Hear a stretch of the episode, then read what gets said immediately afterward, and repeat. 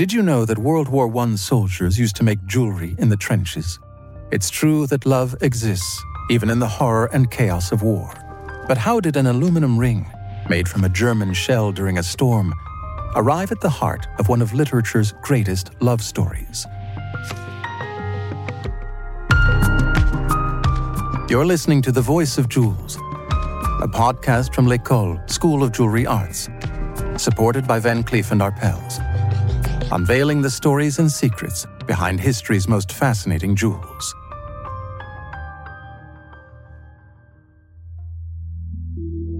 Guillaume Apollinaire's passionate love for the beautiful and rebellious Lou is the story of how a crude ring turns to gold, and how a poet bruised by love turns tragedy into beauty, as told in Poems to Lou, a masterpiece of French literature. This is a story about love and a precious jewel of war. The ring sits on a nightstand by Louise's bed 10 grams of gold engraved with childlike letters. There are three words on the ring's cartouche Guy loves Lou. The old aluminum ring is enshrined inside of a bright gold one. Louise pulls a pile of love letters from a box. Each is signed Guillaume Apollinaire. Letters from 1915, the same epoch as the ring, written during the blood and carnage of World War I.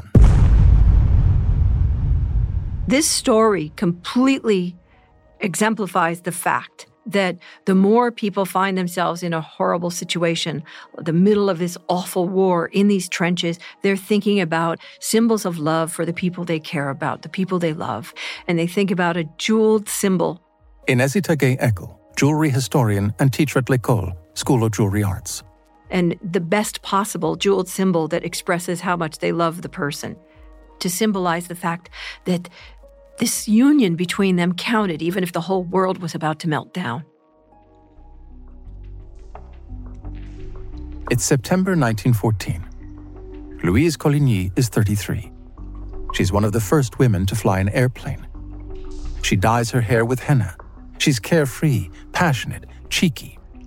But when she enters a restaurant in the old town of Nice, she's not expecting to be hit by a whirlwind. Five men are sitting at a table on the other side of the room. Louise knows all of them, except for one. He's proud, handsome, and one of the greatest poets of his time. His collection of poems called Alcohols has just been published. The poet raises his glass to France, to victory, anticipating France's victory. Louise hears his name for the first time Guillaume Apollinaire. He shoots her a burning look. When he goes to leave, he confesses his undying love for her. Later that evening, they smoke opium pipes. She politely refuses his advances. Her heart already belongs to another. The poet seems to understand, but from that moment on, he sends her passionate love letters.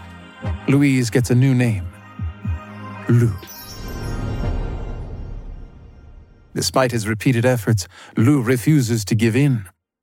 In a kind of perverse desperation, Guillaume announces he's enlisting in the army. Lou is visibly shaken by the news. It's evening, November 1914. Lou goes to Guillaume's room. They embrace. The pleasure is intense, almost explosive. The following day, Apollinaire leaves for the army. This is where the idea of a war ring begins to take shape.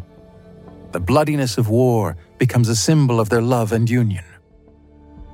War, of course, is a very special time and place to be. Léonard Pouy, doctor in art history and teacher researcher at l'École School of Jewelry Arts. You're far away from home, you're far away from your friends, you're far away from your lover, of course, and you will focus your attention, your sentiments, your emotion also on very uh, trivial objects, materials, which uh, also can be used for jewelry making, just like bullets, just like uh, rough uh, metal, etc. And we, we know uh, quite a few examples of jewel pieces, sentimental jewels, which have been made on the battlefield for loved ones. Tonight, the sky teems with shells. Stars glitter, comrades fall. Guillaume Apollinaire has been on the front for two months. His love for Lou hits him like a sharp sting. His letters and poems mix the cruelty of war with passion and sensuality. It's March 1915. Guillaume gets leave for the first time. He reunites with Lou at a hotel in Nîmes. She confesses her love for another man. The lovers part ways, and Apollinaire returns to the front. He continues sending her letters and poems. The foot soldiers make rings for their wives and girlfriends. So I'm sending you mine, he writes. Every day without fail, Guillaume writes to Lou with the same request. I need to know, O oh my Lou, the exact measurement of your finger, because I want to carve you a pure ring from this metal of horror. The metal of horror, as Apollinaire calls it, is aluminum. He becomes all consumed with the ring and Lou's absent body. When aluminium was discovered for jewelry use in uh, mid 19th century, it was one of the most expensive metal used at that time, much more than gold or, or platinum and it is because of its uh, uh, very large quantity that it became uh, less and less expensive with the years passing. And this is why when Guillaume Apollinaire used aluminium for his own ring, it is a very uh, cheap and trivial material, but which is very interesting for him because it has a coldness, a whiteness also, which inspires him in terms of poetry. Still today, aluminium is used by many uh, jewelers. We can talk about Daniel Brush, for instance, who loves to brush the aluminium for its brilliance, for its whiteness, for its coldness also. It is still a very popular metal used uh, by many jewelry makers. April 10th. This morning, all the men went looking for rockets, hoping to find aluminum to make rings. But to our disappointment, all of the rockets were made of copper. Guillaume writes Send me the diameter of your ring finger in millimeters. It's very important. Two days later, inside the workshop, Guillaume observes the handiwork of an army jeweler. He slips the aluminum washer around a wooden stick and files it down. It doesn't need to be perfect. What matters is that it comes from the trenches. The metal is a symbol of terror. In a kind of poetic alchemy, a metal weapon transforms into an instrument of love and fusion. This ring is both Mars and Venus. Well, World War I, of course, had, an, again, an overwhelming impact on the fact that women are working. Women have driven ambulances and been nurses in World War I. They're going to take roles in jewelry that they never took before. We had Suzanne Belperron, we have Renee Puissant, we have Jeanne Toussaint. They are pioneers. And of course, they push forward all these styles we were talking about that are completely different. This horrible war indisputably changed everything with jewelry, and uh, there's no going back. God, how pretty is war, full of song and leisure. I have polished this ring. The breeze blends with your sighs. Apollinaire writes in Le Médaillon Toujours Fermé, the closed medallion. When Lou receives the jewel, she's overwhelmed with emotion. Guy loves Lou is inscribed on the ring. Lou immediately writes back to Guillaume, thanking him. He replies amicably. She continues wearing the ring, but the love letters are becoming further apart and less intense. The truth is, Guillaume Apollinaire is tired of Lou's detachment and her love for the other man. One morning in January 1916, on the battlefront, a piece of shrapnel rips through Guy's helmet and hits his skull. He undergoes surgery in Paris. Weeks later, he meets Lou for the final time at Place de l'Opéra.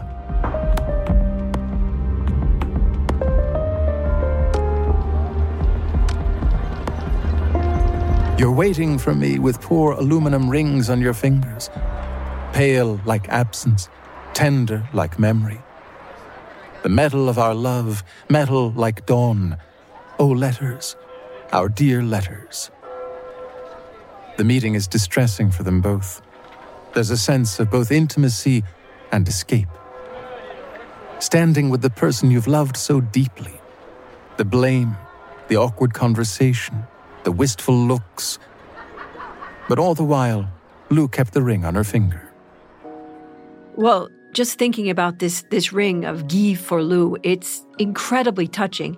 The sentimental jewel, whether it's a lover's eye, whether it's a locket with hair, um, it can take on a life of its own that way beyond the story of the people who are long gone, who died even hundreds or years ago. It can make us relive their story and it can take on its own life that can continue Im- to be immortal, really. Because we enter into a dream thinking about this symbol and we go into that sort of reverie with that person who's long gone. This sentimental jewel becomes a vessel. War separates lovers because the world around them changes.